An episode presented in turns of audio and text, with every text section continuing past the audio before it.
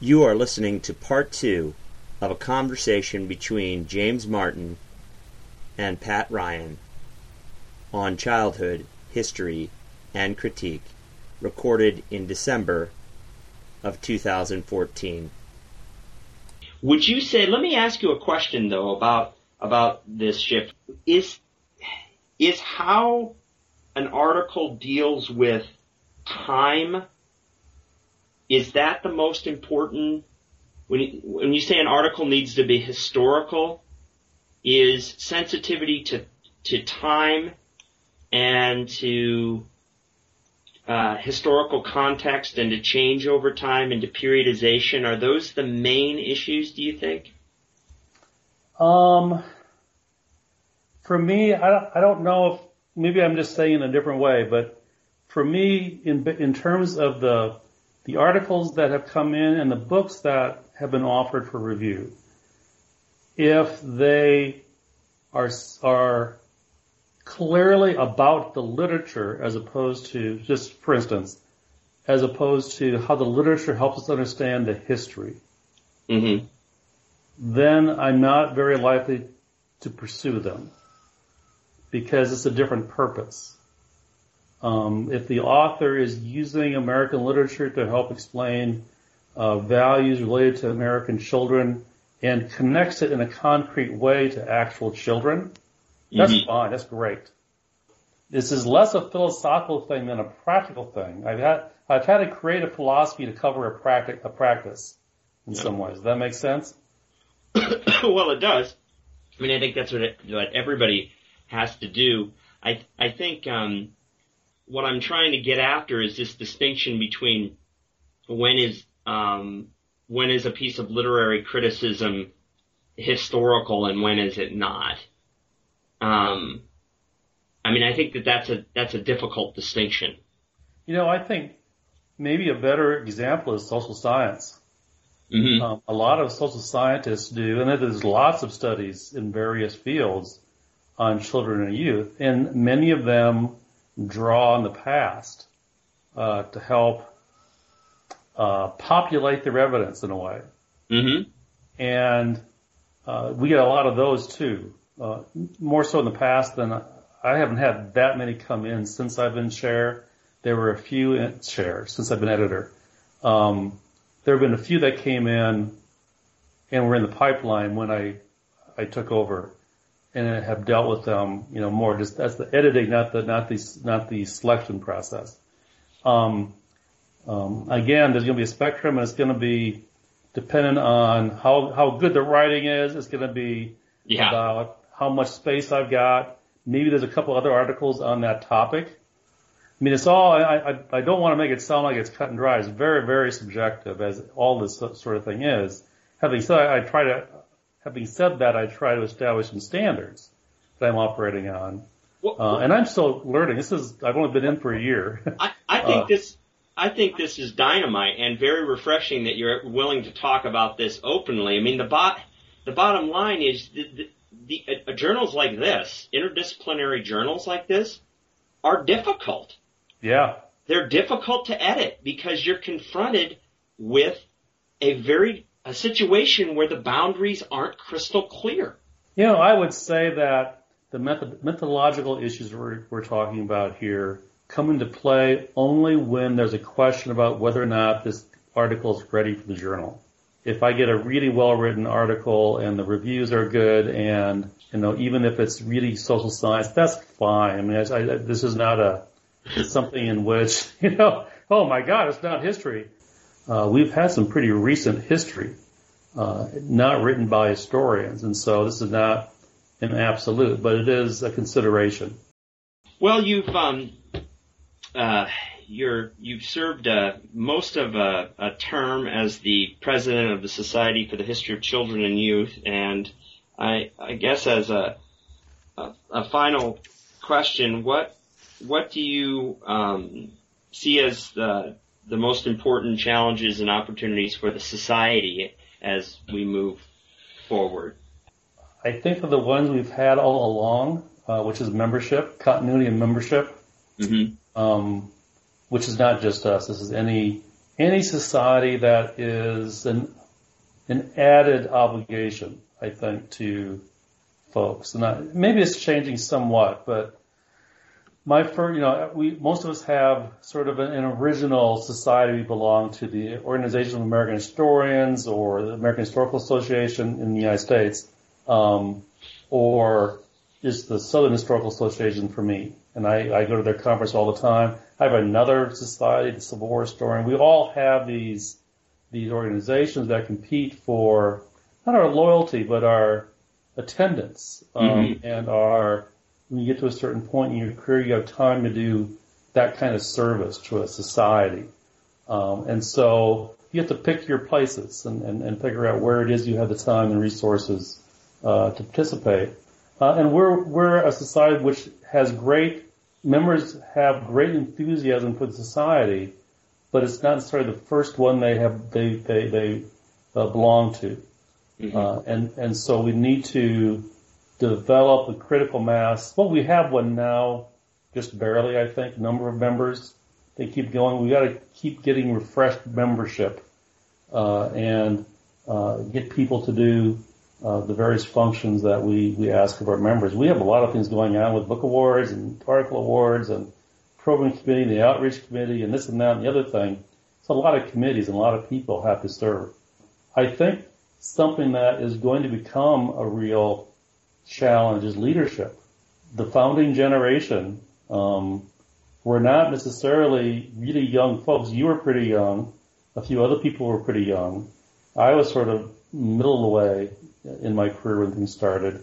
Others were and have retired uh, since that time, and and so there needs to be another set of folks taking over some of the responsibilities that people who ran things for the first 10 or 15 years. Again, it's been, a, it's been very collaborative, been a lot of people involved, but there has been a certain element of the usual suspects uh, being called on again and again to serve on committees or on the board and, and so forth. And I think that's really the challenge. Uh, for the future of this, or really any organization, I guess. But, yeah, any nonprofit. Um, you know, I think what you're describing is sort of the, template of the main challenges for nonprofit organizations, and that is how, how do you keep membership, dues paying membership, uh, high enough to sustain the services that you know are provided. For some organization, that means winning grants from government, and the primary thing for us is membership and attendance to the conferences. If we're at about 260 members right now, we're about 320 right now. We're 320. So, yeah. and that's good. I thought that's yeah. a little higher than I thought. Well, so, we'll see if people renew by December 31st. We had about 60 people that needed re- needed to renew since November, but we'll see.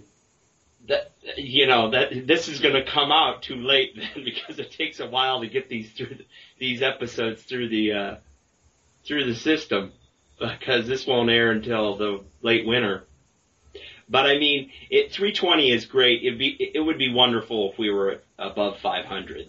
Which we might have been for about five minutes at one time. I, I don't think we were ever that big, but uh, it would be great. There's certainly people out there in the fields who would be who we think would benefit. But again, I think it's a matter of their prioritizing their organizations and how many can they belong to reasonably. I think one thing, and you and I have talked about this before, one thing that our efforts to be diverse geographically and chronologically and even methodologically in the journal and at the conference means that well at any given time we might speak to certain people other times we don't speak to them at all. Yeah. So it's not like every issue unless you really are just fascinated with all elements of the issue of children and youth not every issue will have something for you. Yeah. I'm a civil war historian on my other, other side of my life and you know, there's a couple of journals that, that I get there, and there's pretty much something in every journal or journal that that speaks to me. That's not going to be the case with everybody. Um, in in ours, I don't. This is my sense, at least, of things, and so I think you're right on. Yeah, I think you're and, right and on. This, that's not a bad thing as such, but I think it is an explanation somewhat. Um, the limited information we get from doing surveys, um, both of members and non-members, uh, is that you know people say, no, there's no, they literally will just say what I what I just said. There's not something in the journal for me all the time. Um, it's outside my current research, or I've moved on to other research, um, and so it doesn't matter to me. We do get, as I think I implied earlier, we do get a number of members who uh, have a certain project they're working on that includes a chapter that they probably gave us a paper at one of our conferences. Mm-hmm. So they're a member for a couple of years, but that project has passed, it's been published, or they moved on, uh, and uh, they just don't continue because it's not quite as uh, relevant to them as something else they might be doing with their money and their time. I think that on the upside, if we have 1,700 people that are on the network H Childhood, you know, if we could get, um, I guess we're talking about less than a third um, to become members of the society, we would be a lot more secure over the long term. Yeah. And and one of the one of the challenges on the leadership side, and this is, I don't know what you can do other than to just say it, uh, both through venues like this and at conferences. You know, you have an opportunity to get involved. Um, I'm going to be asking, uh, recruiting uh, in the new year for people to get involved with H Childhood. To do, to do some volunteer work is what it essentially is, whether or not it's to take on book review duties, to become a, a list editor, um, or to serve on committees. Uh, there is an opportunity. I mean, one of the great things about Chi over the years is if you just, you know, stuck your nose in and said, and I'll be involved, you found yourself being able to be part of putting together conferences, um, serving on on on on committees that um, that did very practical things, awarding prizes. I know that's in, in a sense that's yeoman's work, but if you if you don't do that kind of work, you don't have a field. Exactly. I mean, this is the sort of thing that an organization does, and uh, if you want to have an organization, you need to provide this kind of recognition of the field. Uh, I think we help shape the field through these things, not by coming up with a set of topics and promoting them, but just by rewarding good work in the field. Mm-hmm. Um, and you know, these aren't easy jobs. We had there were 20 articles submitted. There were 30 books I think submitted this year for the book prize. We have a huge number of proposals for the conferences every year. It would help if we had more people doing them. So you do it once and you're done for a while because they are ad hoc jobs. And, and that's right. And you really don't want the same people to do it over and over again. I mean, just for, for obvious reasons. I've served on the paper selection committee twice. Um, and, you know, you do get to make important decisions, but you don't want it to be the same group. You'd like that committee to have a different composition every two years. And that means you do need a critical mass of 20 or 30 people willing to volunteer. Yeah, um, absolutely. And I do think our demographics are such that we, we remain a very young organization despite the decrepitude of the founding group. um, it's still a very young bunch. And so one thing that I mean, I've been the department chair for over 10 years, and, and one thing that you want to protect junior faculty from is too much service work. Yeah. Uh, and I think that does reduce the number of people that we can fairly ask to do things, unless they volunteer, mm-hmm. unless they seek out this work, um, because we are we are younger. Um, I think we have people with young families uh, as members. Just to think of a very practical reason people don't do things. Um, it's hard to imagine doing some of this work when you have a three and a five year old home. Um, and, and, and so they're making choices all the time too. And we're trying to intersect with, with their lives somehow. Uh, and so there's, there's lots of reasons for this being a particular challenge, I think, for us. This, I'll, I'll cut this from the thing, but I gotta tell you a story. Uh, I think this is when we were headed to Milwaukee, uh, fall Paula Fass was the uh, uh, program chair. And mm-hmm. I don't mm-hmm. know if that was 2005 or 2003. The, for the very first one, I don't think it would have been the second one, I think. So it would have been 2005. Because we were here in 2001 and 5, I think. Okay, maybe, no, we were going to UMBC then. Okay, that's Chris was hosting it. It was 2003. Anyway, so we were doing that and, and, uh, and, uh, I was on the selection committee, if I'm remembering correctly. And uh, you talked about having young kids. I was assistant professor at the University of Texas at Dallas. And I had, um, uh, printed out all the, uh, proposals, right? And the problem we made a, we kind of had to learn as, as we went along. We didn't make it, you know, crystal clear that you needed to propose as panels. You need to put your own panels together. So we had almost all individual submissions.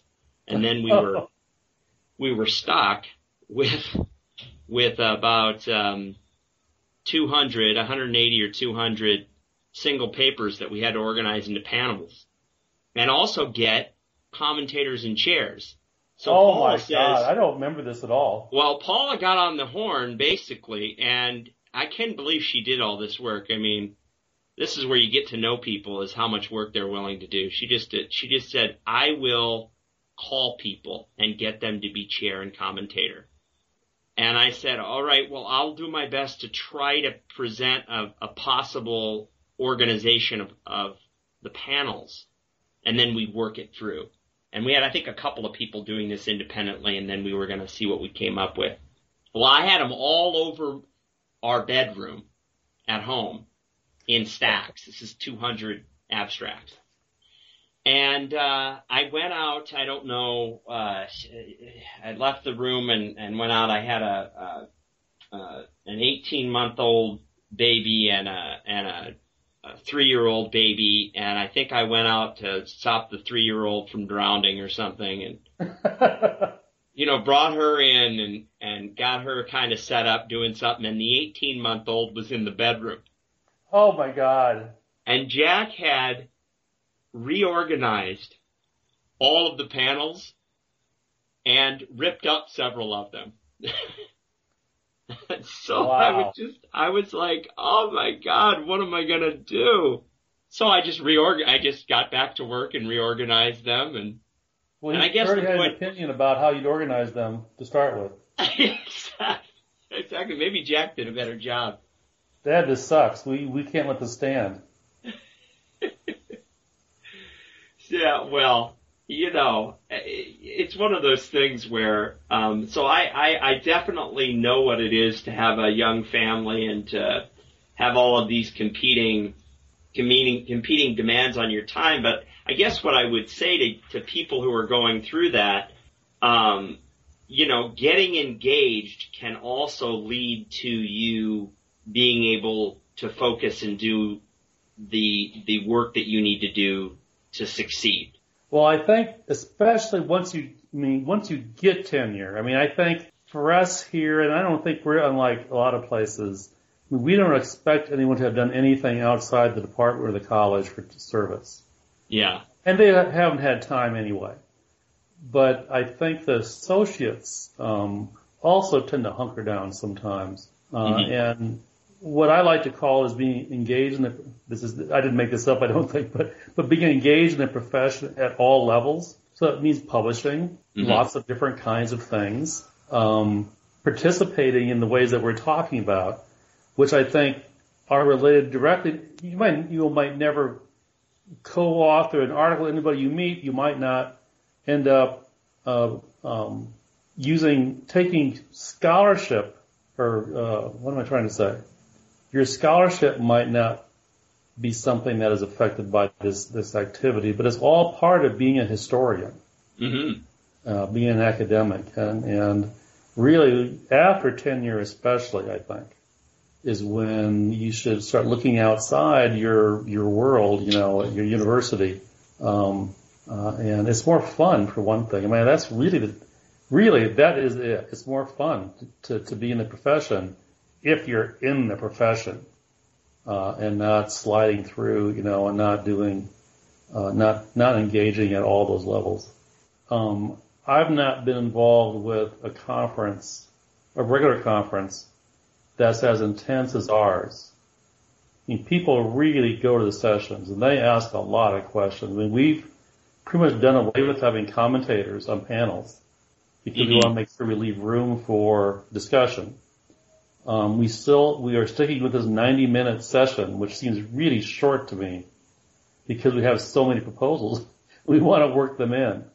Um, uh, people are just sort of are, are, crowding to be at the con- crowding in to be at the conference, uh, and there's nothing more invigorating than one of our conferences. I don't think they're tiring. You know, you get worn out uh, by the amount of thinking you have to do. Yeah. Um, and, and it's an unusual. That's unusual, I think, for a regular conference. I can see sometimes ad hoc conferences about a certain topic be like that, but um, ours is like that all the time. I experience it that way too, and I think that's something to be really proud of. I think that whatever we're doing to create that, we got to try to keep doing it. And you know, that's kind of the basic thing an organization does. I don't. There's there's no uh, there, there's no doubt that that will continue. There's other things we do that maybe we can't sustain if we don't get, I think, um, I mean, there's nothing going to happen anytime soon, but uh, we have a lot of irons in the fire uh, as an organization. The journal will certainly survive. We have plenty of subscribers, you know, for the for our contract with the press. The conference will absolutely survive because it's so popular. It doesn't quite pay for itself, you know, but it's not, you know, um, it, it can sustain itself more or less. Um, and, and those things can continue no matter what happens. I think for some of the other activities we've decided to do, partly as a way of attracting more members, uh, and for reflecting and representing really the field. Uh, we'll have to, uh, we'll, we need to get a few more people that are able to take on uh, some jobs. You have been listening to a conversation between James Martin and Pat Ryan on childhood history and critique, recorded December 2014 for the Society for the History of Children and Youth.